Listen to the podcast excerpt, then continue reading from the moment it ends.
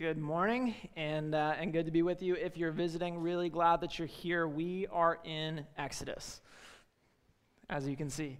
Uh, Exodus chapter 5, moving along in the story, and uh, right about now where the action is starting. I mean, there has been action before, but chapters 1 through 4 are kind of like laying the foundation for everything that that we know the, the most about the Exodus. We know the, the plagues and uh, parting the sea and going out into the wilderness.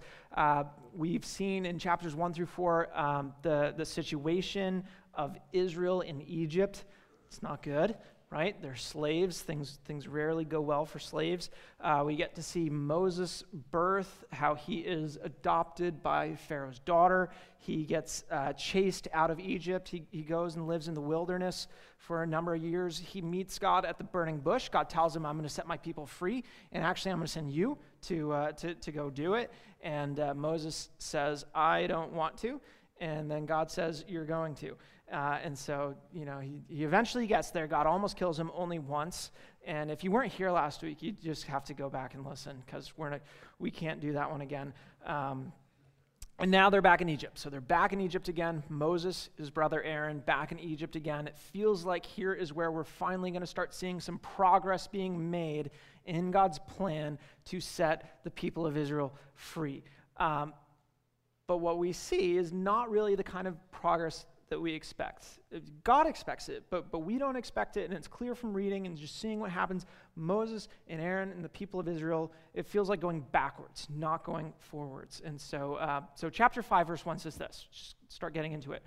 Uh, afterward, Moses and Aaron went and said to Pharaoh, Thus says the Lord, the God of Israel, let my people go, that they may hold a feast to me in the wilderness.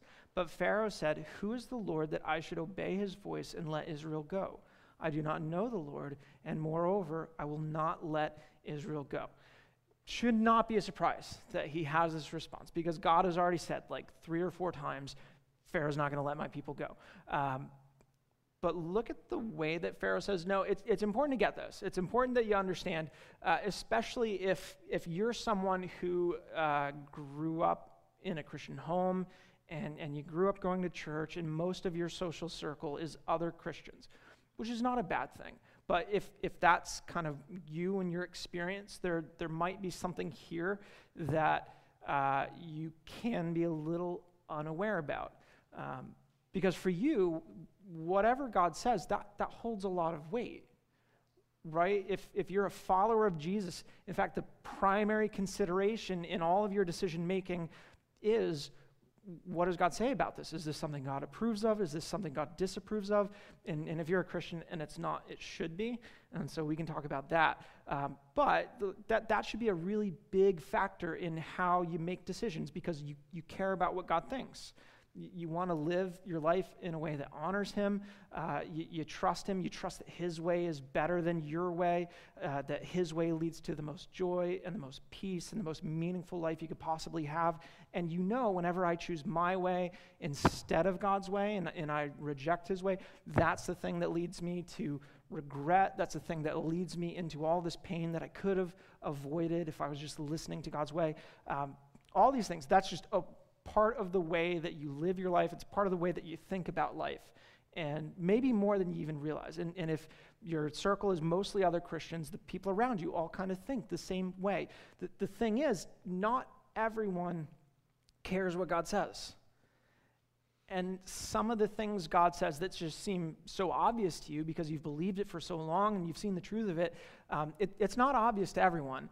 And, and all that to say, for, for some people, if you know you're having a conversation with someone and your immediate response is, "Well, this is what the Bible says. This is what God's Word says," um, that can become a conversation stopper for some people. Uh, so, so like if you're talking to someone and you say, "Well, I don't, I don't think you should have sex before marriage," and they say, "Why?" and you say, "Well, God says so. God's Word says so," and they go, "I don't believe in God." And it just like ends right there, right? Like you can't really take that much further. Why, why would someone listen to a God that they don't believe in, uh, that, that they don't care anything about? Um, if, if that's the kind of conversation you're having, I mean, you can make it go in other places. You can say, you know, you, you look at the statistics cohabitation before marriage leads to a much higher rate of divorce than people who don't live together before marriage. You can even start talking about why that's actually really useful. Like, here's what, here's what God's word says about marriage. Here's why it's good that sex is reserved for the boundaries of marriage. Here, you can talk about all those things, um, and, and that's fine but it's not always going to be helpful to bring a conversation to the point and say, well, this is what God's word says. Uh, and this is why, with your, your friends who aren't Christians, or your neighbors, your coworkers, your family who are not Christians, it's less important to get people to try and do what God says than it is to get them to know who God is. Does that make sense? way less important to get people to do what God says than it is to get them to know who God is because it's when you know who God is, when you know who Jesus is, you know his, his love for you, you know how good he is, that's when you start caring about what he says right? That, that's the reason, that's where our obedience comes from. It's because we trust him, because we love him, because we see who he is, we trust how good he is. Um, but, but that's where it has to start. We have to get the order right, and it's just not going to be effective. It's not going to be helpful if all you're doing is policing behaviors and you don't make the effort to try and get people to know who Jesus is. Like, that's what we're trying to do here. If you're here and you're not a Christian, I don't care about right now, I don't care about the way that you're living your life and trying to correct different things and align you with what God's word says about how you should live your life. I want you to know Jesus first. When you know Jesus first, that's when you're going to start to see and trust what God says about all these different other things. Okay? So, so that's the order. And for you, if you're not a Christian, we want you to know Jesus. Anyways, Let's keep reading verse 3. So Pharaoh says, I don't care about this God who I don't know, and I'm not going to listen. Verse 3 uh, Then they said, The God of the Hebrews has met with us. Please let us go a three days' journey into the wilderness that we may sacrifice to the Lord our God, lest he fall upon us with pestilence or with the sword. But the king of Egypt said to them, Moses and Aaron, why do you take the people away from their work? Get back to your burdens. And Pharaoh said, Behold, the people of the land are now many and you make them rest from their burdens. The same day, Pharaoh commanded the taskmasters of the people of their foremen, You shall no longer give the people straw to make bricks as in the past. Let them go and gather straw for themselves. But the number of bricks that they made in the past you shall impose on them. You shall by no means reduce it, for they are idle. Therefore they cry, Let us go and offer sacrifice to our God. Let heavier work be laid on the men that they may labor at it and pay no regard to lying words. These verses are pretty revealing about human nature. Uh, Moses and Aaron, they're, they're asking for some time off for the people of Israel who are slaves, they're, they're overworked, they're mistreated already. We see all that in chapter one. We see more of it throughout the first four chapters. And there is some debate whether they're they're really asking God for just let us go and, and offer sacrifices in the wilderness, or if like a three days journey is an idiom for a much longer journey, and, and so everyone knows that they're actually asking to leave. There's some debate over that, not really sure. Either way, Pharaoh's response gives us insight into human nature and how those at the top view those who are at the bottom. And, and it's not something that's restricted to those who are at the very tippy top, the elite of the elites, and then the very bottom, bottom of the barrel, people who are at the lowest. Um, anyone who is higher on the economic or the social ladder uh, can have this same sort of view, these same sort of thoughts toward anyone who's lower, even if the distance is a lot shorter than Pharaoh and the Hebrew slaves, um, where y- you start hearing complaints from people who are lower, and, and you hear them say, like, I want a break, or I want this, or I, I wish this was better, and, and you start saying, like, you're only saying that because you're lazy. you don't work hard enough. You know, if you just worked harder, if you just wanted more, if you were less distracted, then you wouldn't have these problems. You wouldn't be complaining. You wouldn't be talking like this. Um, there's this insidious part of our human nature where we can easily start making the worst assumptions and lobbing accusations at people who are struggling. Especially when those people who are struggling have the audacity to talk about how hard it is for them and start talking about, I wish this was different, I wish this was better. there's someone who, uh, who graduated with my older brother, my older brother, Kyle. Uh, his graduating class, I think his, uh, his name was Tim, I think it was Tim Rasco. He did a TED talk, which was like kind of cool. It wasn't like the big TED talk in front of like a thousand people. They do like smaller ones, but it's like still kind of cool. Um, I listened to it, and, uh, and it was an interesting topic. So he started by reading a quote from someone in the workforce talking about the new generation entering the workforce. And, uh, and so this guy who's been in it complaining about the new generation coming up, and he's just saying they're so lazy, they're so entitled, they want handouts, uh, they're, they're not working hard enough, and uh, just kind of all this laundry list of complaints. And, and who do you imagine uh, that person making the complaints, what generation they belong to, and then the, you know, the one they're complaining about, what generation do you think that is? you would think it's like a, a baby boomer complaining about a millennial, right? Because we see that like a thousand times over for the last 10 years. Um, the quote was actually someone from the greatest generation complaining about baby boomers like it's it's not Solomon, King Solomon in Israel, he got it completely right in the book of Ecclesiastes. Ecclesiastes is the emo book of wisdom in the Old Testament. And uh, in Ecclesiastes, Solomon says this What has been is what will be, and what has been is what will be done, and there's nothing new under the sun it's not that each generation that comes up actually is the worst that's ever been. It's that every generation that comes up, the older, they're always going to complain. They're always going to see what's wrong with them. They're always, there's always going to be growing pains for that generation coming up, just like there was for them. And, but it's not new. It's the same all the way back, all the way back to Exodus. People making uh, you know, negative assumptions about the people who are newer, lower than them, and just kind of broad strokes characterizing them in a certain way that lets, lets you write them off and feel like, I'm so much better than you. Uh, Kim Kardashian said it recently. I don't know if you guys saw it. Like, I don't know. Was, I don't watch like Kim Kardashian news, but it like just showed up. It happened to me, and now it's going to happen to all of us. Uh, where she said, something like uh, pe- people just don't want to work anymore. It seems like people don't just want to do the hard work, and which is like silly coming from her, because if you know how she got famous, it's like it wasn't good, and it wasn't like a lot of work. Um, and then, I mean, it's silly for anyone to say because uh, maybe there are, and certainly there are, in individuals who are lazy or who don't want to work or who do want handouts. I'm sure there are individual examples, but if you're going to paint broad strokes, everyone who is is starting out, everyone who's kind of struggling, everyone who's working paycheck to paycheck, uh, any, anyone who's kind of living off their, their minimum wage job, you know, sometimes working not just one job, two or three, or they have their job and their side thing. Um, and those lower wage jobs, like they require a lot more physical effort than, than a lot of the, the higher paid, paid ones. You know, if you, if you work in a chair, not saying you don't work hard or that that's not difficult, but, you know, being on your feet for eight hours, like that's pretty physically demanding.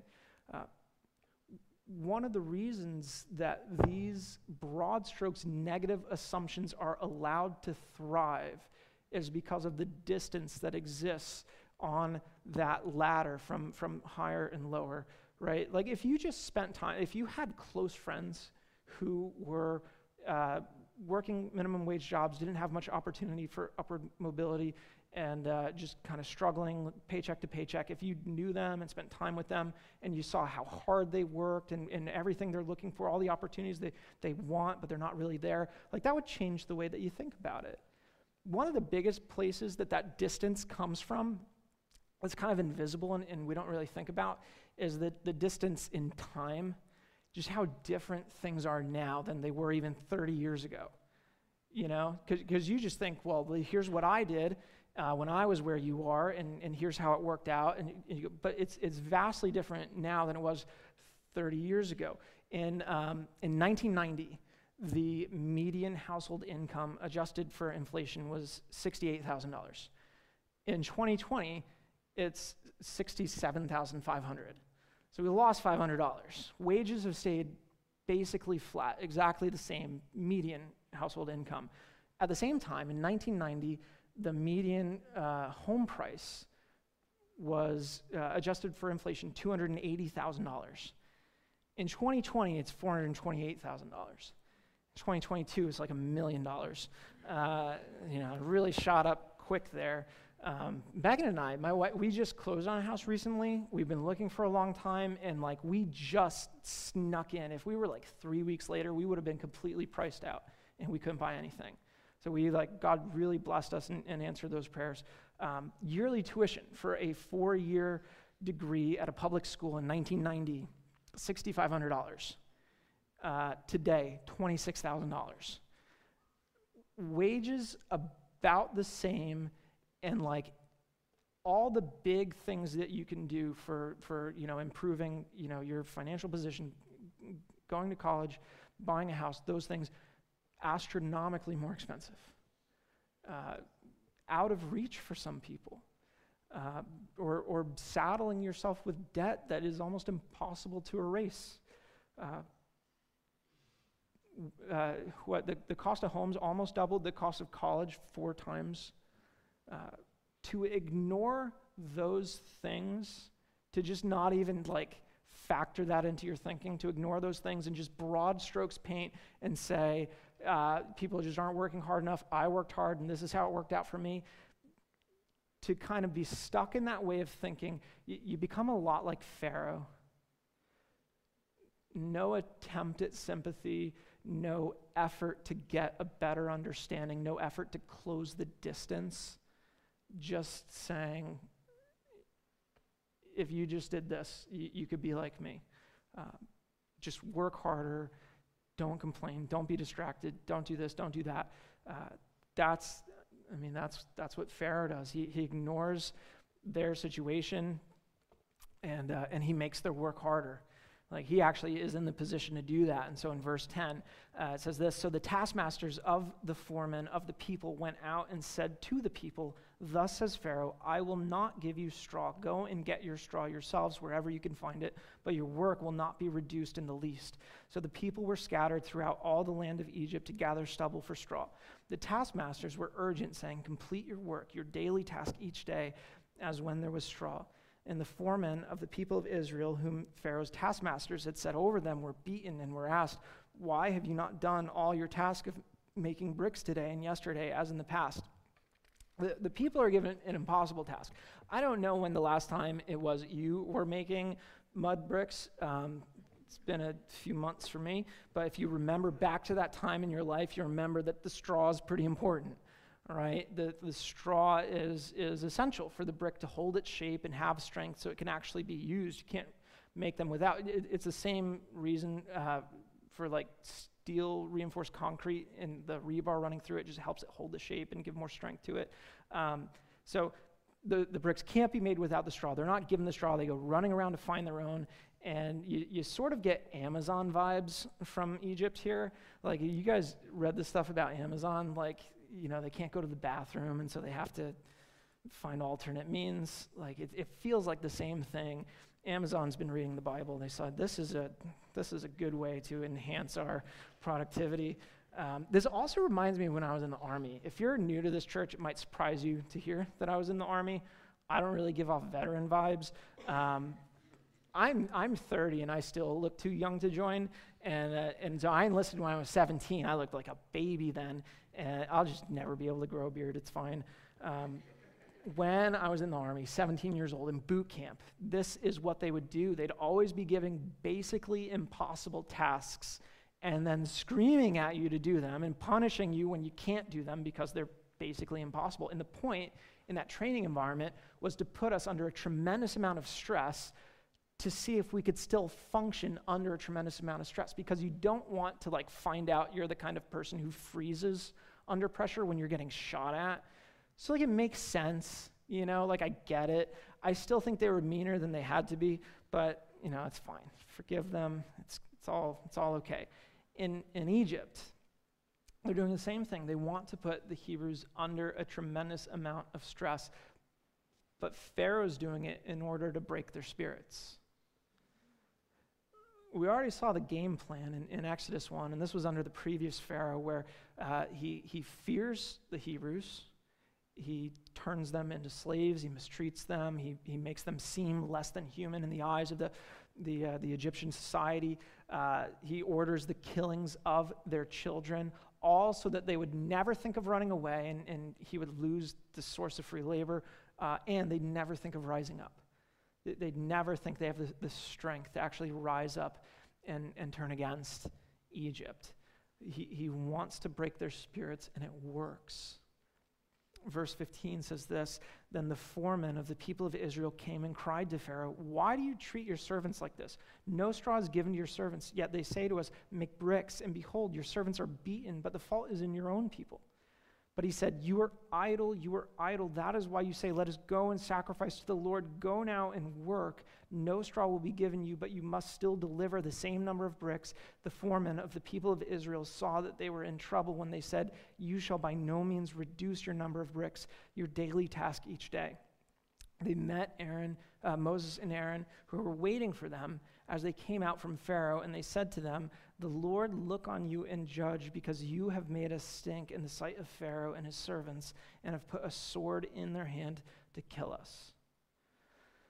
They try. They try going directly to Pharaoh. They tell him, like, here's exactly what's happening. Here's why this is unfair. Here's why this is unjust.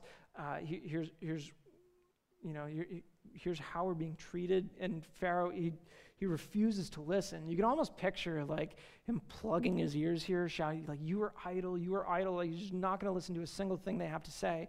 And and now they feel defeated.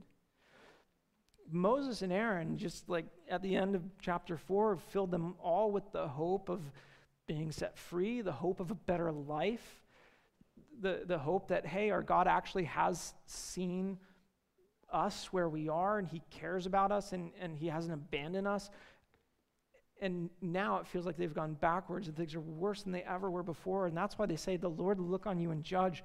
They're, they're accusing Moses and Aaron of doing evil to them. And you know, after this, like Moses has to be feeling this intense guilt and second guessing himself. He, he can see what just happened and, and how he's responsible in it. Even though he's, he's listened to what God has to say, he has to be questioning whether listening to God was the right thing to do in the first place or not.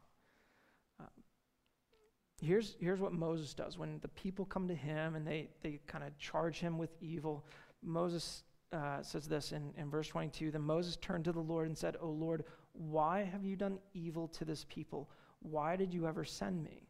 For since I came to Pharaoh to speak in your name, he has done evil to this people, and you have not delivered your people at all.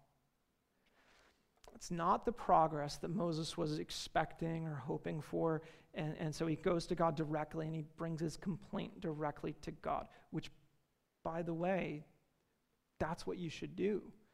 Um, when you're frustrated with God, you should bring your complaints directly to Him. It's not it's not better or it's not more faithful to kind of push down those thoughts and pretend that they're not there. There's the same thing we get with Job. If you guys know Job, uh, the book of Job in the Old Testament is this guy who is just, his life is destroyed in a day. And in one day, all of his children are killed. Uh, all of his wealth is taken away. His body is covered with sores. And initially, he responds like this. In chapter 1, uh, this is Job, and he said, Naked I came from my mother's womb, and naked shall I return. The Lord gave, and the Lord has taken away. Blessed be the name of the Lord. It's an amazing response that he's able to worship God in the midst of all that loss. And, and the reason is because Job actually loves God. He doesn't only love the things that God does for him or the things that God's given him. Um, but it doesn't end in chapter one. There's 42 chapters in Job. It's very long. And a good part of those 42 chapters is Job complaining about his situation and complaining about God, complaining to God, actually. And so, just for a sampling of that, in Job 24, uh, we read this. This is Job speaking. Why are not times of judgment kept by the Almighty, and why do those who know him never see his days? They wrong the barren, childless woman and do no good to the widow, yet God prolongs the life of the mighty by his power. They rise up when they despair of life. He gives them security, and they are supported, and his eyes are upon their ways. Job is observing that there are people who do outright evil. And that's what verses uh, 2 to 20 that we skip over here. It's all examples of people who are doing outright evil. And he says, those people, their lives are great they have great health. Uh, you know, they're, they're surrounded by the people they care about. Their, their lives are secure. They have money. Like all these great things happening for those people who do outright evil. And at the same time, here's Job, who is the most righteous man on the earth. And we know that because God says that about him. There's no one more righteous on the earth than Job, and Job is suffering the worst out of anyone. And he's saying, How could God do that? What, how why is God forgetting judgment? Why is He letting the, the people who are evil have an easy time? And then me who loves God and worships God, I'm, I'm going through all of this.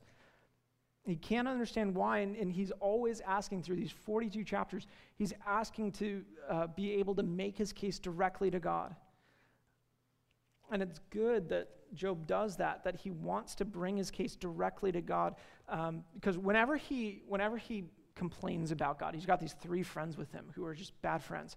And uh, every time he says, like, this is what God's doing and this isn't right and I don't like this, the friends cut him off and they say, listen, you can't talk to God like that. You can't say that about God. That's not what he's like. God blesses people who are good and, and he punishes people who are evil. And that's and, and because of their way of thinking, they think Job must have done something to deserve the suffering that he's receiving. Like that's their mindset about God. They're in their effort to defend God's goodness, they mischaracterize him so much so that at the very end, when God shows up and God does speak to Job, after God speaks to Job, we see this in uh, chapter 42. After the Lord had spoken these words to Job, the Lord said to Eliphaz the Temanite, one of his friends, My anger burns against you and against your two friends, for you have not spoken of me what is right, as my servant Job has. That's kind of an amazing statement. That God says Job has spoken of him what is right, even with all the, the complaints and frustrations that he's throwing at God through these 42 chapters of discourse. And there's, there's a lot that goes into this uh, that we are not doing a sermon on Job, so we can't totally get into. Um, about how what Job says about God is right, even though he does say some things about God that are not. Uh, what, what we need to take away from this right now is listen, God can handle your frustrations. He's strong. I don't think that necessarily gives you the freedom to, um, well, maybe in some ways it does. In, in the depths of your pain, your confusion. I mean, Moses says to God, why have you done evil to this people? Like Moses accuses God of doing evil, saying, This is an evil thing that's happening. God, why are you doing this? Why are you allowing this? You don't. You don't have to pretend that everything's okay or everything's fine or that you're not frustrated, you're not upset. God is strong enough, you can throw every ounce of pain and confusion and doubt and sorrow at God, and He can withstand it. You don't have to bury it. You don't have to hide it. You don't have to pretend. You can go directly to him. He wants you to. Moses is great at this throughout, you know, throughout Exodus, Leviticus, Numbers, Deuteronomy, all the time that he spends with God's people, spends a long time with them. He has a lot of complaints to make. He's always going to God with them goes to God with his complaint, and God responds like this. This is as far as we're going in Exodus today. It's the first verse of chapter 6. But the Lord said to Moses, Now you shall see what I will do to Pharaoh, for with a strong hand he will send them out, and with a strong hand he will drive them out uh, of his land. It, God's response is, I'm not done yet. This, this is only the beginning. Wait around to see the end. Like, this is the answer we get sometimes that we hate to get. This is the worst answer to get. But it's be patient. Be patient. Wait on me. Trust. You'll see. You'll see in the end what my plan was. You'll see how I'm bringing this all together. It's not the end yet. It's, it, it's the hardest thing to hear, especially when you're in the midst of that, that confusion, that pain, and that sorrow. I can confirm for my two year old, this is the worst thing she could hear. Like, if she wants something and I say not now, even if it's like five minutes from now, you would think I threatened her with violence the way that she reacts. Be patient. Trust God, wait on God. His plan is moving forward when you can't see how there could possibly be any good that comes from what you're going through right now. That's only because you can't see what God can see. What you can see is Him. You can see Him. I love the contrast that Exodus 5 gives us with the human nature that we see in Exodus 5, with the nature of God that we see, especially through Jesus the Son of God, Jesus Christ, the Son of God, and what we see about God's nature through Jesus, how that contrasts with the, the human nature that we see in Pharaoh. Pharaoh hates the, the suffering Hebrew slaves. He doesn't even view them as, as fully human, they're less than human, and he gives them this impossible task so that he can crush their spirit. God loves people who are suffering in the darkness of their own sin. And rather than giving them this, this incredible heavy burden to lift, this work to do, he goes and he does the impossible task for us. He lifts the impossible burden for us to restore our spirits. John 3:16, the most recognizable verse in the Bible for good reason. John 3:16 For God so loved the world that he gave his only son that whoever believes in him should not perish but have eternal life. God sends his son Jesus to make a way for us to be forgiven and receive eternal life. And something only he can do. Only Jesus can do it. Jesus, he, he lives a perfect, sinless life. He's perfectly righteous before the Father his entire life as, as a human. And then on the cross, he goes and he trades places with us the, the doctrinal phrase that we use for this this is the, the great exchange jesus exchanges places with us and so all the righteousness that he earned in his life that is credited to your account and all of your sin the debt that you owe that's credited to jesus. And on the cross jesus pays the debt that you owe with, with his life and, and suffering under god's wrath for sin. He pays the debt that you owe. He accomplishes redemption for us through his suffer like Jesus suffers like Job suffers, he suffers worse than Job suffers. And it's through his suffering and through his resurrection that he accomplishes redemption for us, that he forgives us and he sets us free and he gives us the hope of eternal life. Job never saw it clearly. But we get to see it clearly how God is able to work through the, the worst injustice, the greatest suffering, to make peace and to give hope and to bring new life, to set free. What does God say to Moses? Be patient, wait on me. I'm not done yet. This is only the beginning. Wait until you see the end. I don't know what everyone in this room might be experiencing or going through. I do know that over this last year, I've met with, talked with, prayed with a number of people who are going through some of the worst loss and, and suffering that you can imagine. And I'm sure there's even more of that that I'm not aware of people who are, who are suffering in silence and, and who don't like to share or talk about it. If you're in the middle of something hard, I hope, first of all, I hope that you, you bring all that to God. I hope that you don't feel like you have to push it down or ignore it or pretend it's not there. You can, you can throw every ounce of your pain, every ounce of your sorrow and your grief and your confusion and your doubt at God, and He can handle it. As you do that, try to be patient, try to wait on Him, trust Him. There's an end that you can't see. You can see him. You can see Jesus. You can see how, how Jesus is brought through that dark night of suffering into his, his resurrection and into new life. That, that's God's, that's his process, that's his plan for us. And you don't have to wait alone. Uh, you, you please, you can reach out to us. You can let us know. We want to we want to pray with you. We can just sit with you and listen to you and hear everything that you have to say. Um, if, if you have any needs, we want to do everything we can to help meet those needs for you. Even, even like financial needs, we have a benevolence fund, and, and we want to put that fund to work blessing people. If, uh, if you're not in that situation right now, if you're in kind of a, a better season in your life, um, m- make the best use of the time. Right? Don't use the time that you're in this good season to, um, to, to look down on or make broad strokes assumptions about people who are struggling a little bit worse than you and, and just say, well, you're complaining about this and you say this is hard. Well, you should just do this. You should just do that. Like, don't, don't use the time to be making those assumptions and, and looking people looking at people like Pharaoh looks at the Hebrews.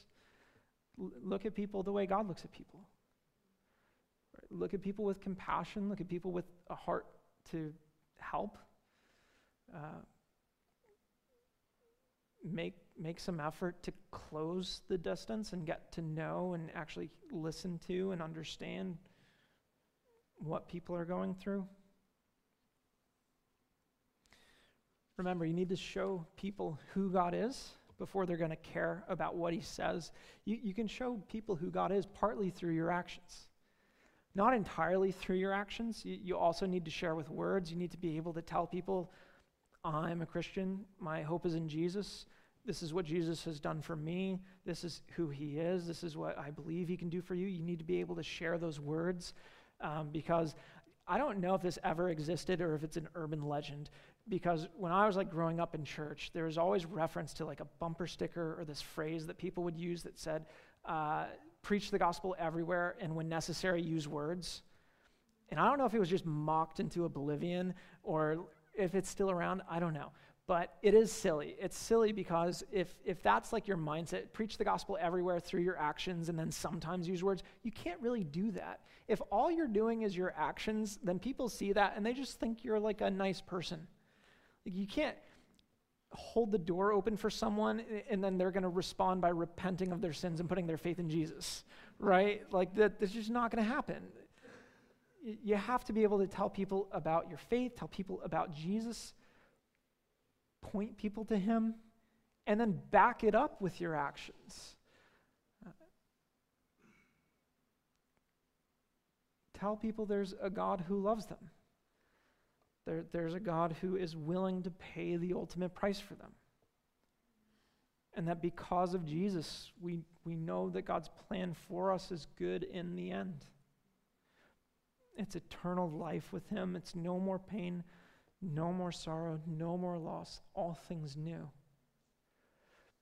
If, uh, if you're here today and you're, you're not a Christian, I hope you know that you can make a decision. You can make a decision to put your faith in Jesus, to trust Him and His work on the cross for you, to trust in Him alone, that that is what forgives me.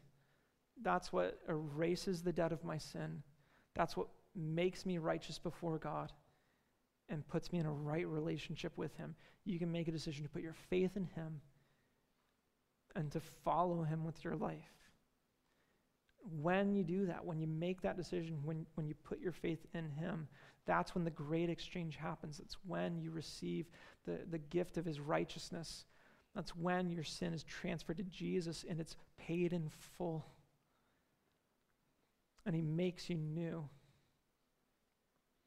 I hope that. Uh, I hope that you explore that. If, if you're still exploring who Jesus is, I, I hope that you're open to that. And, and maybe today, if you've been exploring or if you feel moved in your heart, you feel like God is calling you, I, I hope that today you make a decision to put your faith in Jesus. Let me pray for us.